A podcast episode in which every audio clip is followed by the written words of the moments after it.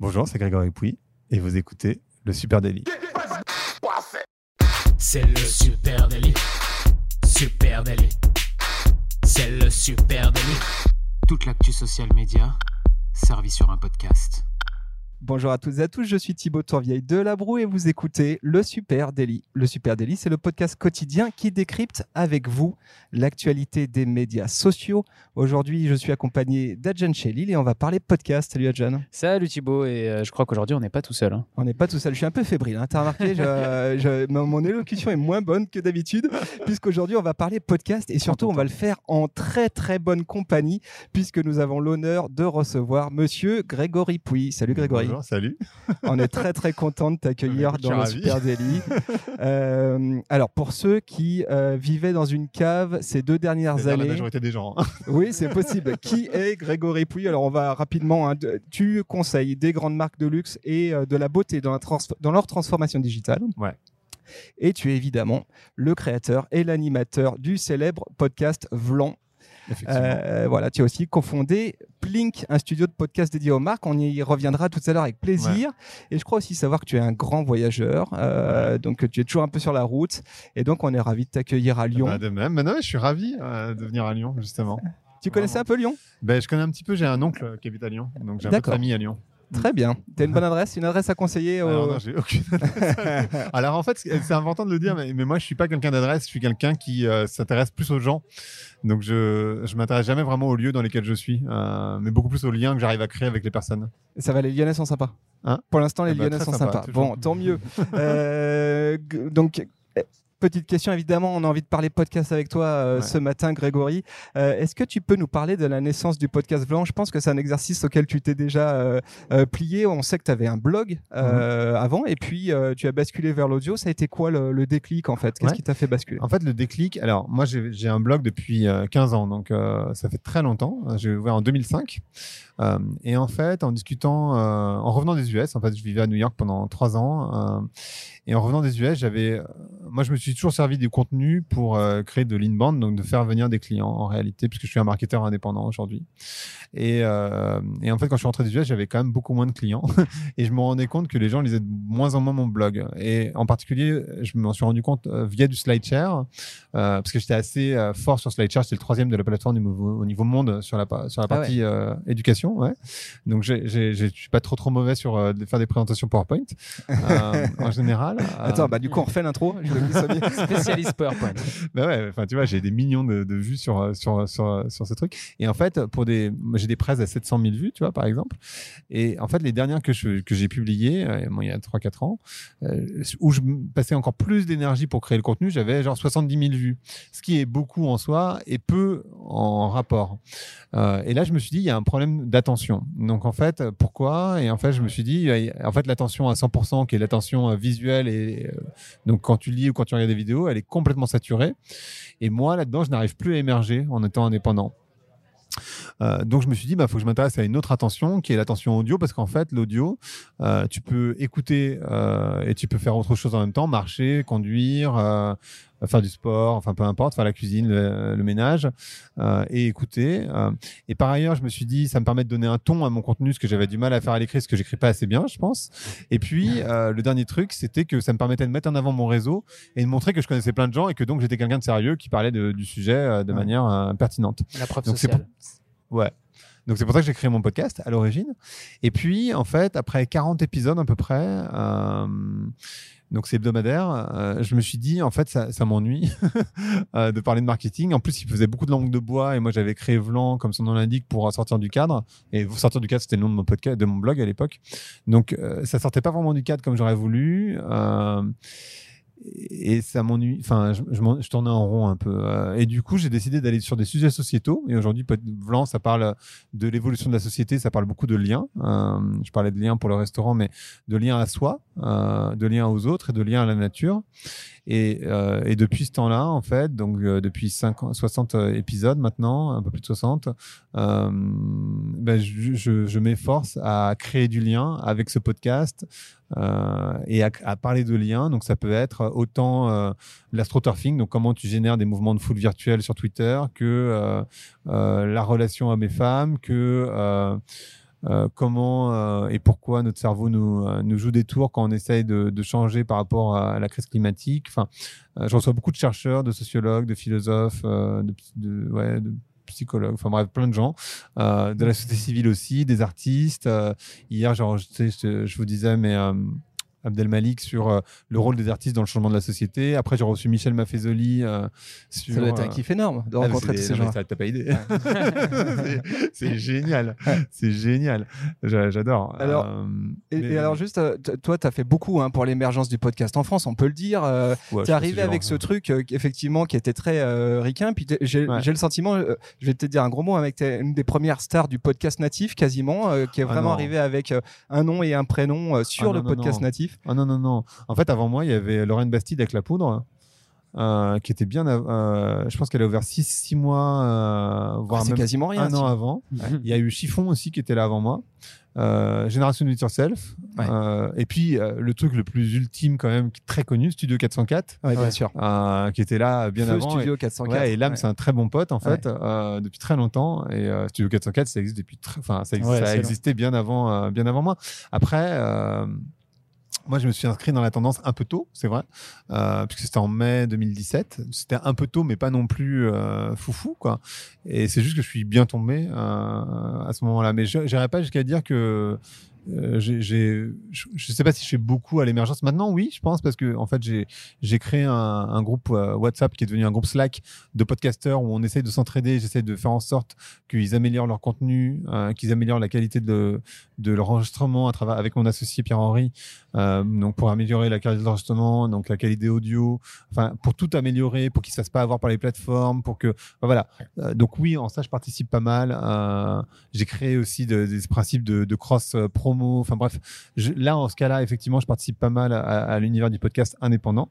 Euh, J'essaie de les défendre au plus, mais au moment où j'ai créé mon podcast, je m'inscrivais dans une tendance. euh, Enfin pour moi je m'inscrivais dans une tendance. Et quel, euh, alors maintenant, avec deux ans et demi à peu près de, de recul, quel regard tu portes là sur euh, l'explosion de, de- du format hein, de podcast en France? Mhm, mhm. Euh, Qu'est-ce que qu'est-ce que ça présage pour toi? En fait, pour moi, le podcast, il est là et il est, il est là pour longtemps. Euh, c'est une tendance de fond. euh, donc, il y a cinq raisons pour ça. La première, c'est celle que j'exposais, c'est-à-dire en fait l'attention partagée et la seule attention disponible parce que le reste de l'attention donc euh, qui est à 100% donc avec laquelle tu regardes des vidéos et tu lis du texte elle est totalement saturée Euh, la deuxième raison c'est que euh, tout le monde a des smartphones aujourd'hui et ils ont de la mémoire. Donc tout ça fait que c'est beaucoup plus facile d'écouter des podcasts.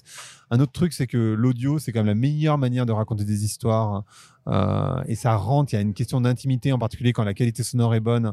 Euh, donc euh, voilà, ça, ça- et puis les GAFA, donc Google, Amazon, Facebook, Apple et Spotify ont décidé qu'on allait aimer les podcasts. Ils investissent énormément dans les podcasts. Donc pour toutes ces raisons-là, le podcast, ça va s'ancrer. Après, ce qui est intéressant de voir, c'est que donc il y a différentes typologies de narration sur les podcasts. Donc euh, la conversation comme on est en train de faire là, mais mais ça peut être de, euh, du documentaire, de la narration simple, de la fiction.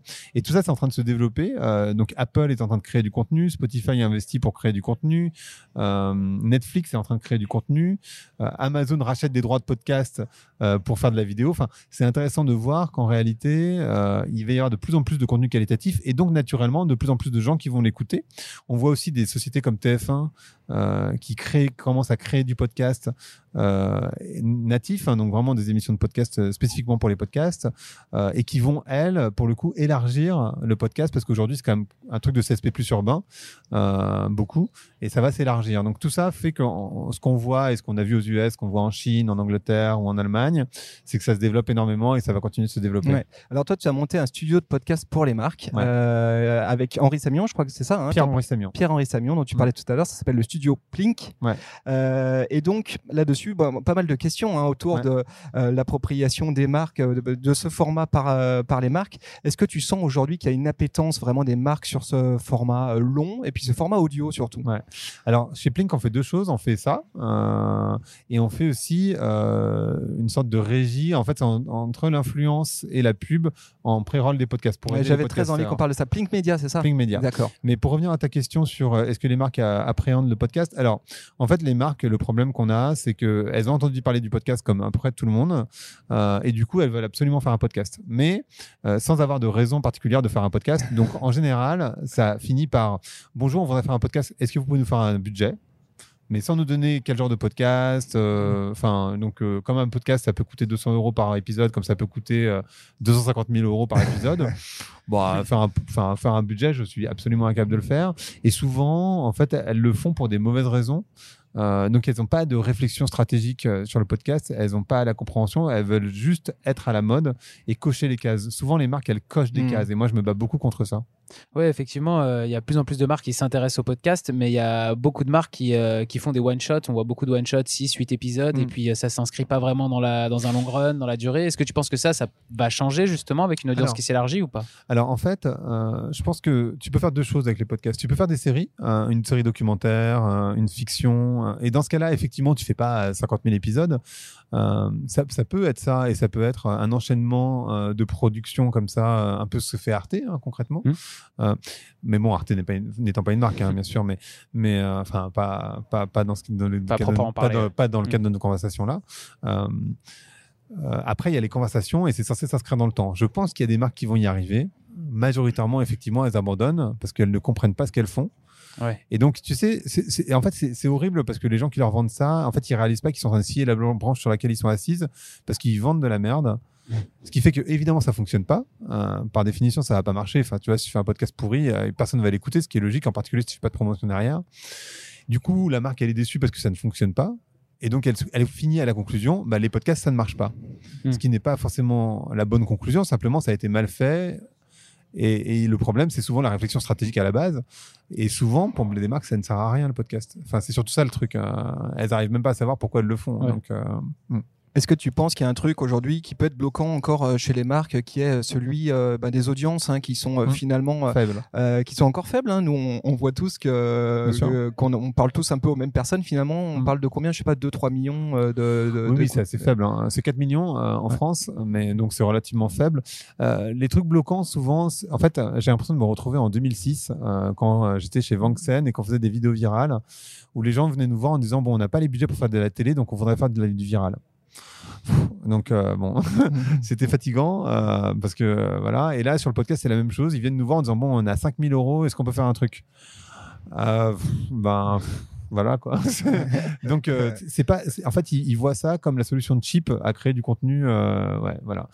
Et ça peut être ça, euh, bien sûr. Ça peut être simple comme nous par exemple on fait euh, par exemple pour L'Oréal ou pour LVMH on enregistre des conférences qu'ils ont déjà pour pouvoir les diffuser en interne à un plus grand nombre. Tu vois ça peut être Ouais, aussi du simple. recyclage, un Oui. petit peu. ouais. Ça peut être aussi simple que ça, et ça, ça coûte effectivement assez peu cher à faire. Enfin, je veux dire, pour le coup, tu déplaces un ingénieur du son, tu enregistres de manière qualitative, tu mets une petite intro, machin. Bon, c'est relativement simple et ça coûte pas cher. Et pourquoi pas Enfin, je veux dire, euh, en interne, ça fonctionne très bien. Euh, maintenant, euh, le, le blocage sur l'audience. Il n'est pas trop là parce qu'ils sont tellement dans la coolitude qu'ils réfléchissent même pas à Ouais. cette question. En fait, ils y réfléchissent après quand ils, quand ils ont investi X milliers d'euros. Ils se disent ah, en fait, c'est quoi l'audience Effectivement, aujourd'hui. Mais après, c'est pas très grave parce que l'audience des CSP urbain les intéresse en général. Ouais. Tu sais, ils sont bien tu sais, sûr. quand même de l'entre-soi euh, en marketing. Souvent, je sais pas si, euh, enfin, je sais pas si t'étais en entreprise. Moi, j'ai fait six ans euh, dans une marque, enfin, dans plusieurs marques d'ailleurs, euh, dans les telcos en principal. Euh, en fait, on mettait des panneaux publicitaires sur le chemin du boss pour être sûr que le boss ait vu les pubs. C'est moche. Ouais, c'est moche, mais tout le monde fait ça. hein. Enfin, je veux dire, c'est évident. C'est-à-dire que tu tu t'assures que ton poste va voir les pubs pour qu'ils viennent en disant Ah, j'ai vu votre pub partout, c'est génial. Alors qu'en fait, euh, la couverture média, elle est faite pour lui. Ouais. Et en fait, euh, le podcast, c'est la même chose. C'est-à-dire qu'à partir du moment où tu as tes copains dans les dîners le soir qui font Ah, t'as lancé un podcast, c'est super. Tu vois, c'est un petit peu les dîners le soir de Ah bon, t'as combien de fans Facebook euh, à l'époque en 2009 ou 2010 Euh, C'est la même chose, tu vois. Ils font, ils font beaucoup d'entre-soi. euh, et ça, c'est un peu malheureux parce que c'est pas les bonnes raisons non plus pour faire un podcast. Est-ce que tu penses qu'aujourd'hui euh, la découvrabilité, qui est un petit peu, un petit peu compliquée hein, sur le podcast, elle est nulle. Disons-le. Toi, je sais que tu insistes beaucoup en disant attention, un podcast, c'est pas juste euh, s'enregistrer et le Non. faire euh, bien, c'est aussi euh, faire en sorte de, de- de se faire connaître, hein, Ouais, faire découvrir son podcast. Tu peux nous dire deux mots là-dessus? C'est vrai que c'est un, un- truc Bah, qui est compliqué hein, quand t'es un podcasteur indépendant d'aller te faire découvrir. C'est un enjeu qui est extrêmement compliqué pour les podcasteurs et pour les marques aussi. Bon, les marques, c'est plus facile parce qu'elles peuvent faire de la pub. Un podcasteur indépendant, il y a plusieurs manières de, de faire connaître son podcast. La première, c'est avoir construit une, une communauté soi-même. Bon, ça, c'est évidemment mieux de l'avoir fait en, préalable. Euh, après, tu peux, si tu es sur un sujet euh, très particulier, aller dans les groupes Facebook, euh, LinkedIn ou dans les forums euh, qui sont sur ce sujet particulier. Je pense par exemple, j'en sais rien, je connais ce podcast qui parle de, médiéval. Bon, ben, tu peux aller dans des forums qui parlent de médiéval et aller voir ces gens-là en disant tiens, je- j'ai créé ce- cet épisode, nanana, et créer du lien avec ces gens-là et s'assurer de voilà. Tu peux, moi c'est ce que j'avais fait au début, créer un partenariat média. Moi j'avais fait avec French Web, donc qui rediffusait chacun des épisodes. Tu peux aussi recevoir des personnes qui ont un- une visibilité sociale. So- Quand on social, c'est sur les réseaux sociaux, donc avec pas mal de followers sur Twitter, Instagram. Tu peux pas faire que ça, mais ça aide quand même. Et puis ça aide aussi à avoir d'autres personnes, d'avoir des gens qui sont connus. euh, voilà. Tu peux faire, nous c'est ce qu'on fait euh, dans le groupe, euh, de la cross promo, c'est-à-dire parce que le bouche à oreille est quand même la meilleure manière encore aujourd'hui de découvrir des podcasts. Donc faire de la cross promo, c'est-à-dire moi sur mon podcast qui va parler de vous et vous sur votre podcast qui va parler de moi, etc. Donc ça permet d'avoir des nouveaux followers ou en tout cas des gens qui écoutent des podcasts, qui sont en situation d'écouter un podcast et qui se disent ah bah tiens justement voilà. Ce qui ne marche pas aujourd'hui, ce qu'on a vu en tout cas, c'est les médias. Euh, purement, tu vois, on a on a un podcast qui a un partenariat avec le Parisien et en fait ça fonctionne pas des masses Ok. parce que c'est pas un partenariat web et du coup le lien est trop éloigné entre le papier et, euh, et le podcast. Euh, L'affichage, parce qu'on en voit maintenant. hein. On voit là, euh, Gare de Lyon, en ce moment, tu as des énormes euh, Ouais. affichages pour le dernier podcast de Spotify. Ouais. Moi, moi, je pense que c'est trop tôt. En fait, euh, souvent quand je fais de la stratégie pour les marques, euh, en particulier pour les startups, je leur explique que faire de l'affichage c'est bien, mais c'est grand public. Donc en fait, il vaut mieux travailler des communautés verticales euh, très affines et tu les prends de plus en plus larges. Donc, par exemple, Spotify, ils auraient tout intérêt à faire de la com en CRM auprès de leurs abonnés, par exemple, euh, dans un premier temps, voire auprès des podcasteurs ou des gens qui suivent les podcasts, donc de faire de la pub sur des podcasts. Euh, comme en pré-roll. Ensuite, tu vois, Ouais, bien parce- sûr. parce qu'en fait, faire de l'affichage, c'est grandiloquent, tu peux te la raconter et tout, mais ça ne marche pas en fait. Bah, si en plus c'est sur le chemin du patron, euh, c'est parfait. Ouais, alors voilà. non, mais le patron, en l'occurrence de Spotify France, je le connais bien parce qu'on a travaillé ensemble chez nous euh, il y a 12 ans, euh, il y a 20 ans, pardon. Euh, donc je le connais, je, je connais très bien Bruno, euh, mais euh, je suis pas très certain qu'il passe par Gare de Lyon. Est-ce que, est que par rapport à ce que tu disais, tu penses quand même du coup que le switch de, de l'audience va se faire, c'est-à-dire que le grand public va se mettre euh, vraiment à écouter des podcasts, Mhm. ou est-ce qu'au final, le podcast, on va pas rester dans un petit monde avec son audience de euh, à peu près 4 De millions de personnes euh, Non, non, de gens très intéressants. non, de 4 millions de personnes, comme tu disais, mais voilà, qui sont un peu des, des en gros, CSP plus. Ouais. Euh, est-ce que tu penses vraiment que ça peut s'élargir, ou est-ce que ça va rester cantonné à ça? Ça va s'élargir évidemment euh, et ça va être lié en fait un truc qui est important de comprendre c'est qu'à partir du moment où les GAFA décident que tu vas aimer les, les podcasts tu vas aimer les podcasts Ça marchera. En fait on se rend pas compte à quel point ils ont une euh, ils ont la main mise sur ce que tu aimes ou sur ce que tu n'aimes pas Ouais. euh, donc là, en l'occurrence, ils ont décidé que tu allais aimer, donc tu vas aimer. Euh, et beaucoup de gens vont aimer. Donc là-dessus, je suis pas trop inquiet. Et surtout, ça, tu sais, il y a un mouvement d'entraînement, c'est comme une boule de neige. C'est-à-dire que d'abord, eux, ils ont décidé ça. Donc, ce qui va se passer de manière assez naturelle, c'est qu'ils vont créer du contenu pour que tu aimes bien, du contenu qualitatif. Tu vois, Netflix est dessus, enfin, tout le monde est dessus. Donc, tu vas avoir de, de plus en plus de contenu qualitatif. Donc, tu vas avoir de plus en plus de... de, de bouche à oreille qui va se générer. Euh, donc les plateformes vont s'améliorer. Donc il va y avoir de plus en plus de une meilleure découvrabilité des podcasts. Euh, Enfin, tu vois, tout ça va s'enchaîner qui font que et tu vois, tu as des boîtes comme TF1 qui vont faire des podcasts très grand public. Mm.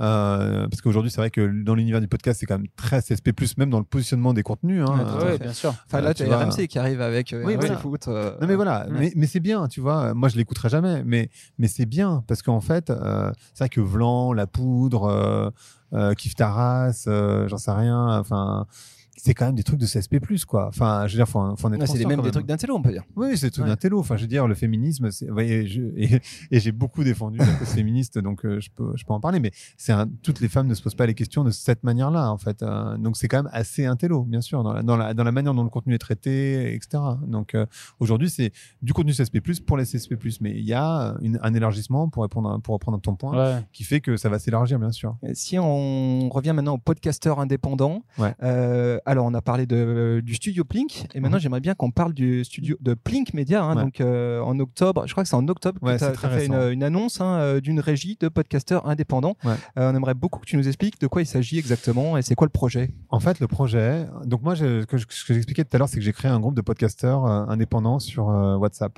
pour que qu'on s'entraide. est-ce que c'est les mutants, c'est ça? Les mutants. Ok, ouais. Exactement, le gang des mutants. Et euh, je l'ai fait parce que je sais, d'expérience de blog, etc., que c'est important euh, en tant qu'indépendant de s'entraider parce que sinon tu te fais bouffer par les plateformes. Euh, parce que tout le monde peut te raconter n'importe quoi et que t'as pas forcément l'expérience et voilà. Euh, comme les marques ont toutes euh, signé pour créer des pages Facebook. Donc, si tu, si tu comprends que Facebook est capable d'entuber des marques en leur disant non, mais arrêtez de faire du CRM, ouvrez des pages Facebook, vous allez voir, c'est génial. Et puis après, qu'ils réduisent l'EdgeRank pour que finalement, tu aies une visibilité à zéro euh, et que du coup, tu te sois piégé toute seule. Parce que, en fait, ce qui s'est passé, c'est que les marques, quand elles ont ouvert leur page de fans, elles ont fait de la pub pour Facebook en disant mais rejoignez-nous sur Facebook. Donc, elles ont fait de la pub pour Facebook gratos. Donc, ça a permis à Facebook de s'im- de s'implanter en France de manière beaucoup plus efficace. Et une fois qu'ils ont fait ça, ça fait, ah oui, alors en fait, pour que vous puissiez parler à vos fans, parce qu'en fait, c'est pas très intéressant votre contenu, en fait, on va baisser votre rank, donc il va falloir payer. Ils ont même fait des campagnes d'acquise de fans. te mais- souviens, tu pouvais Bien faire des sûr, bien campagnes sûr, pour bah, acheter bien tes fans. ouais. Et puis moi, je me souviens, tu vois, j'ai- quand j'étais j'étais chez Sapiens Razorfish, j'ai créé le département réseau- médias sociaux là- là-bas, euh, à l'époque en 2009, et j'avais euh, ces des trucs, non mais nous, on est telle marque, on peut pas se permettre d'avoir aussi peu de fans par rapport à telle marque. Ah, bah, bien sûr. Et donc, Ouais. c'était les petites batailles de Lénine et le soir dont je parlais tout à l'heure. euh, Vanity de- Metrics. Les vanity metrics, exactement.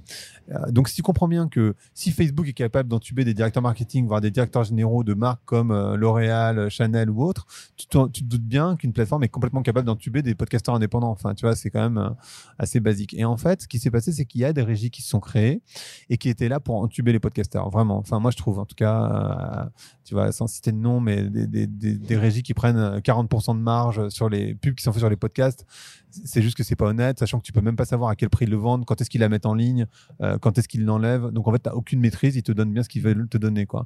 Euh, et donc moi, j'ai créé Plink en réponse à ça finalement. Moi, j'avais pas du tout, moi j'avais même pris la parole il y a un an au podcast festival en disant que j'aimais pas la pub sur les podcasts. Euh, donc euh, moi, j'étais pas. Il y a pas- qui changent pas d'avis. hein. Non, mais non, mais, mais non, mais j'ai pas changé d'avis en fait. J'aime toujours pas. non, non, non, non, non, j'aime pas. C'est juste, en fait, deux choses. Euh, je me dis, quand même, c'est important euh, que les personnes qui écoutent sachent euh, que la personne y passe du temps et accepte que la personne qui y passe du temps euh, soit rémunérée ou puisse passer une association ou un truc qui lui tient à cœur parce que ça me semble la moindre des choses. Moi, ça me prend une journée par semaine à mon podcast. Je pourrais gagner 12 000 euros par mois avec, considérant l'audience. Combien de personnes refuseraient de toucher 12 000 euros sans travailler plus Tu vois, enfin, je veux dire, je veux dire, Ouais, bien faut sûr, parler ouais. de manière concrète à un moment donné quand même. Personne. Moi, je Ouais. le fais, donc les gens ils font ah, c'est génial. Mais toi, est-ce que tu le ferais? Ben, pas sûr. Euh, donc euh, ils sont ravis. Adrian, tu ferais quoi toi? Je prends les 12 000 euros. Direct. Direct. je- Non, mais pas. tu vois, euh, les gens me disent ah, c'est génial qu'il n'y ait pas de pub, mais ils se rendent pas compte de l'impact parce que moi, ça ça me demande énormément de temps. Euh, c'est- c'est un manque à gagner, hein, concrètement. Ouais, bien Sur, sûr. Euh, voilà. Donc en fait, il y, a- ça. Et puis, euh, il y a différentes euh, typologies de publicité. Moi, je suis assez contre la pub type radio, c'est-à-dire avec un message pré-enregistré, etc. Par contre, quand tu es dans l'influence, c'est-à-dire que le podcasteur, la podcasteuse te dit, bah tiens, moi j'ai expérimenté ça, j'ai vu ça, et je trouve ça bien, etc. Finalement, je trouve ça pas mal. Et, et vraiment, j'ai créé cette régie pour protéger les podcasteurs. Avec nous, on prend que 20% de marge. Ce qui est finalement le mode de, enfin, un niveau de fonctionnement, euh, parce que après, au bout d'un moment, on n'arrive même plus à payer la personne qui s'en occupe. Euh, et les 20%, c'est euh, on s'occupe de la relation avec les marques, on les trouve, on s'occupe de la du contrat, on met on s'occupe de tout, on met en ligne la pub, on valide avec eux euh, les messages, on l'enlève, etc., etc. Et en fait, on a même créé un, un système où finalement, si c'est toi qui amènes l'annonceur, on te prend que 12%, parce qu'en fait, c'est toujours cette relation avec l'annonceur et puis le fait de mettre la pub en ligne, l'enlever. Mais si tu amènes un annonceur qui va faire de la pub sur d'autres podcasts, parce que c'est possible aussi Mhm. après tout, et ben là, on te fait de l'apport d'affaires. Donc en fait, on te ramène de l'argent sur la- sur euh, sur euh, les marges qu'on a fait sur les autres podcasts. Donc en fait, on a vraiment un système même d'apporteur d'affaires, tu vois, ce qui se fait pas trop euh, Dans ce milieu-là. Dans ce milieu-là. Non. Ouais. Et qu'est-ce que. euh, Pardon, excuse-moi, je non, t'ai non, je t'en prie, non, c'est vraiment juste pour protéger les podcasteurs. En fait, c'est un peu étonnant comme ça, et euh, et pour favoriser la création indépendante. Ouais, ce qui est intéressant, c'est c'est que tu situes ça euh, à mi-chemin entre euh, la- régie publicitaire et puis euh, l'influence marketing. en fait, sûr. hein. Est-ce que tu penses du coup que les podcasteurs sont euh, eh ben, les nouveaux youtubeurs, les Les nouveaux influenceurs euh, en tout cas, sont, Ouais. font partie de, de cette grande famille-là ou pas? Ouais, ouais, bien sûr. Enfin, les nouveaux influenceurs, j'en sais rien, mais en fait, ce qui se passe, c'est que euh, je sais pas si vous avez déjà entendu des pubs sur des podcasts, mais il y a un bouton assez pratique qui s'appelle plus 30 secondes. Oui, tout à fait. euh, voilà, donc euh, Il y a pas pour les encore, intros euh, trop longues et les pubs. Voilà, donc euh, T'as pas encore le pré-roll à la YouTube où tu unskippable. euh, Non, voilà, c'est ça. Donc, t'es- voilà. Donc, il y a ça. Donc, si tu as ton téléphone dans les mains, tu vas, si tu entends un message publicitaire, tu vas vite faire plus 15, plus Ouais. 30. Si tu l'as pas dans les mains, ce qui est possible aussi, peut être dans ta poche, il fait froid, euh, ou tu conduis, enfin bref. Euh, et ben là, en fait, tes oreilles, naturellement, vont s'éteindre. T'as même pas besoin d'un, d'un Ouais, tu, veux- adblocker. ouais, tu vas penser Ton- à autre chose. Tes oreilles sont un adblocker naturel. et en fait, ce qui se passe, c'est que quand le podcasteur ou la podcasteuse auquel tu es habitué parle, naturellement, comme il y a une intimité qui s'est créée avec la personne, tu vas écouter beaucoup. Enfin, je dis pas que tu vas toujours écouter, mais tu vas écouter Oui. beaucoup plus que plus si c'est une pub euh, XY. Euh, et ça, c'est pour ça. Quand, et, et- et en ça, c'est de l'influence parce que effectivement, la personne, le podcasteur, la podcasteuse, va pas enregistrer un message euh, pour un truc auquel elle croit pas ou qui n'a aucun rapport avec son podcast. sous prétexte de gagner de l'argent. Enfin, ils peuvent, mais tu vois, tu, tu- en fait, euh, quand tu es créateur de contenu depuis longtemps, tu sais que tu peux le faire, mais tu abîmes, tu abîmes ton contenu. Et à force d'abîmer ton contenu, tu abîmes ton audience. Et à force d'abîmer Ouais. ton audience, tu n'as plus d'audience. Donc, en fait, tu, tu scies la branche sur laquelle tu es assis. Donc, tu ne le fais pas trop. Euh, enfin, ou alors, si tu le fais, tu vas pas le faire longtemps.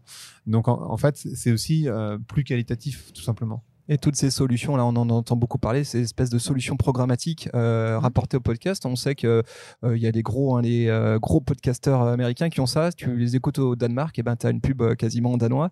Euh, tu t'imagines qu'il y a un futur pour ça? C'est quoi ta Non, bien sûr, il y a un futur pour ça. Euh, Enfin, moi, je- j'ai une vision hyper qualitative et tout. Après, pour les raisons qu'on a évoquées, je pense que c'est débile de le faire parce que c'est comme de mettre de la pub en, en banner euh, sous- en dessous de la ligne de flottaison, quoi, en gros. Euh, C'est-à-dire qu'en fait, personne va l'écouter ton truc. Donc, tu te fais plaisir. euh, et j'avais la discussion avec une marque qui me disait oui, on sait qu'il y a une vraie différence, c'est-à-dire qu'en fait, on s'attend pas à ce que la personne retienne le message, on s'attend juste à ce qu'ils se disent tiens, il y a telle marque qui a dit un truc. En fait, leur objectif, il est là. C'est-à-dire, ils se disent juste Ouais. ça fait du euh, du top of mind, c'est-à-dire en fait ah tiens il y a euh, je sais pas quoi L'Oréal Monoprix peu importe euh, qui a fait une pub, je sais pas ce que c'était, mais j'ai cru entendre leur logo, leur jingle musical, etc. Et c'est tout ce qu'ils cherchent à faire Mm. et ils l'achètent très peu cher. Tu vois, ça va être, euh, bah, on est sur du CPM euh, très faible et ils l'achètent au kilo quoi. Moi je suis dans- après moi mon point de vue c'est que quand c'est qualitatif c'est mieux. Après euh, c'est mon point de vue, tu vois, c'est très relatif et les deux peuvent coexister. C'est juste qu'on fait pas du tout la même chose en fait. Alors avant qu'on commence ce podcast, euh, je t'ai dit, on parle, euh, on, a envie de parler podcast avec toi. T'as dit non, mais on peut parler social media aussi, euh, Ouais, les gars. Moi, je suis chaud. J'en parle depuis tout à l'heure donc tout va bien. On voit, on voit petit à petit. Du coup, on a très envie de te poser deux trois questions au social media. Déjà, toi, quelle est ton ta pratique des réseaux sociaux? Tu as un gros gros background là-dessus. Mm. Encore aujourd'hui, j'imagine que bah, tu es expert consultant et donc que forcément le social media prend une, pa- une partie prenante de ton Ouais, de ton expertise. Toi, à titre perso, euh, tu es un gros consommateur de, de social media. Beaucoup trop. Ouais. Je suis à peu près partout, euh, en tout cas sur euh, partout sur les vieux trucs, euh, LinkedIn, euh, Twitter. Pas de TikTok euh, euh, pour non, Grégory je suis pas sur TikTok, Non. Euh, mais ni sur. J'ai été sur Snapchat, mais bon, j'ai personne là-bas, donc j'ai arrêté Snapchat aussi. Donc je sur tous les autres, quoi, en gros, c'est-à-dire Facebook, Instagram, Twitter, LinkedIn, voilà. Je l'utilise beaucoup trop, je l'utilise beaucoup pour diffuser du contenu. Moi, j'ai aucune notification sur mon téléphone, même pas les SMS, donc clairement pas les réseaux sociaux non plus, ce serait invivable. Mais je les utilise, pardon, pour, euh, je les utilise pour partager du contenu. Euh, Et aujourd'hui, c'est où C'est sur lequel que tu t'éclates le plus? C'est lequel te- que tu trouves vraiment euh, plus intéressant? T'a entendu Aujourd'hui, dire des là, choses là sur où je suis Facebook. le plus efficace, c'est euh, Instagram et LinkedIn.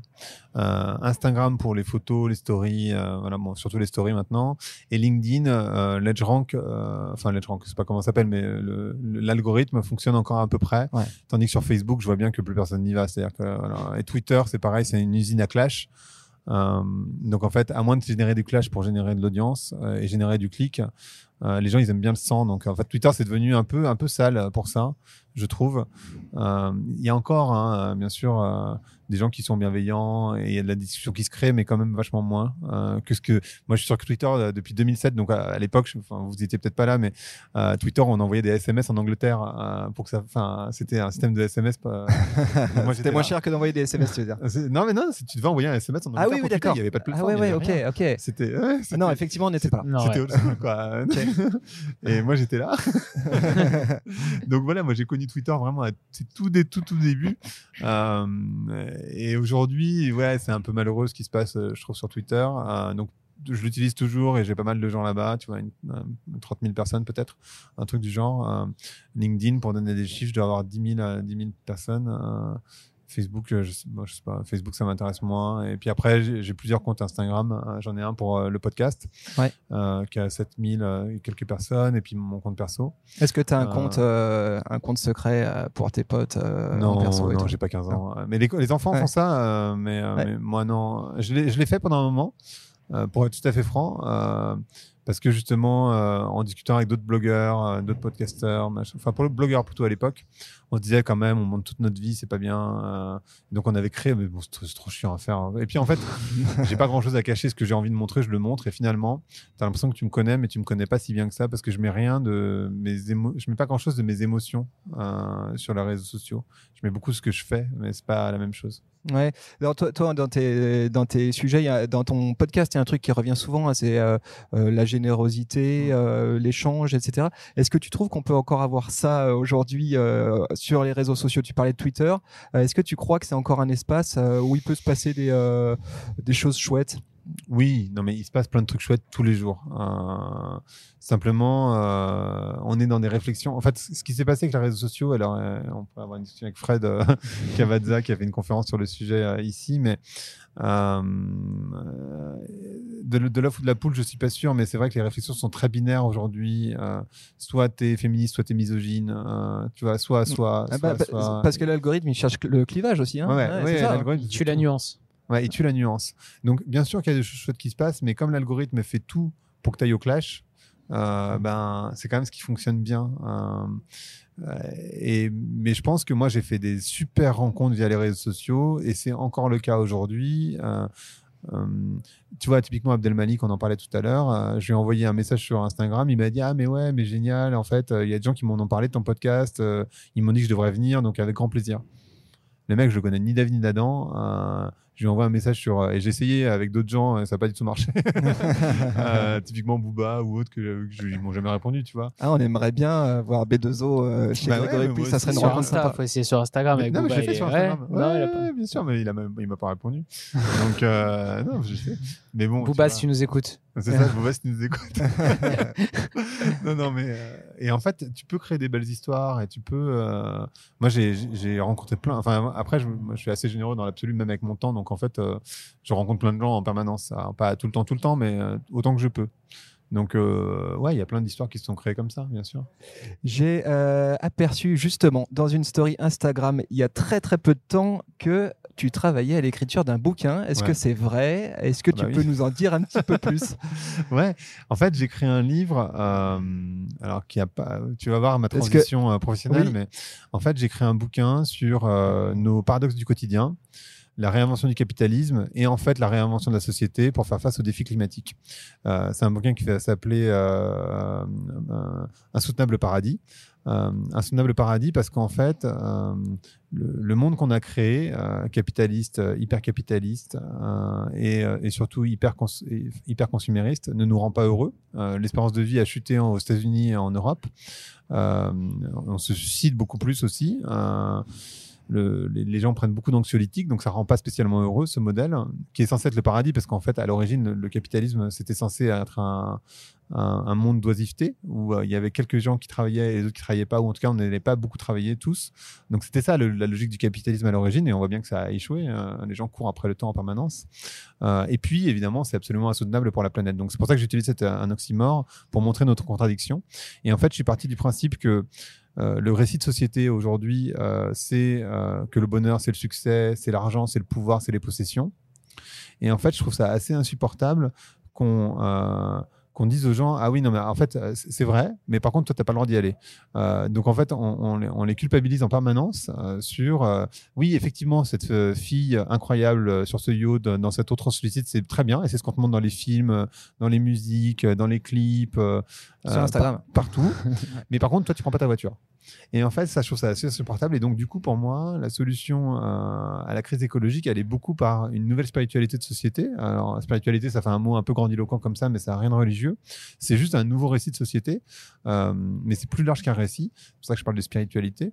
Euh, et en fait, on se rend compte que c'est déjà en train de se mettre en place, en réalité, av- avec l'équilibre féminin-masculin. Donc, quand tu équilibres ton féminin et ton masculin en chacun, pas que chez les femmes, hein, bien sûr, bah, du coup, ça réduit la volonté d'être dans la performance, parce que tout ce qui est lié au masculin, c'est la performance, c'est la croissance, enfin, tous ces termes-là, ils sont très masculins.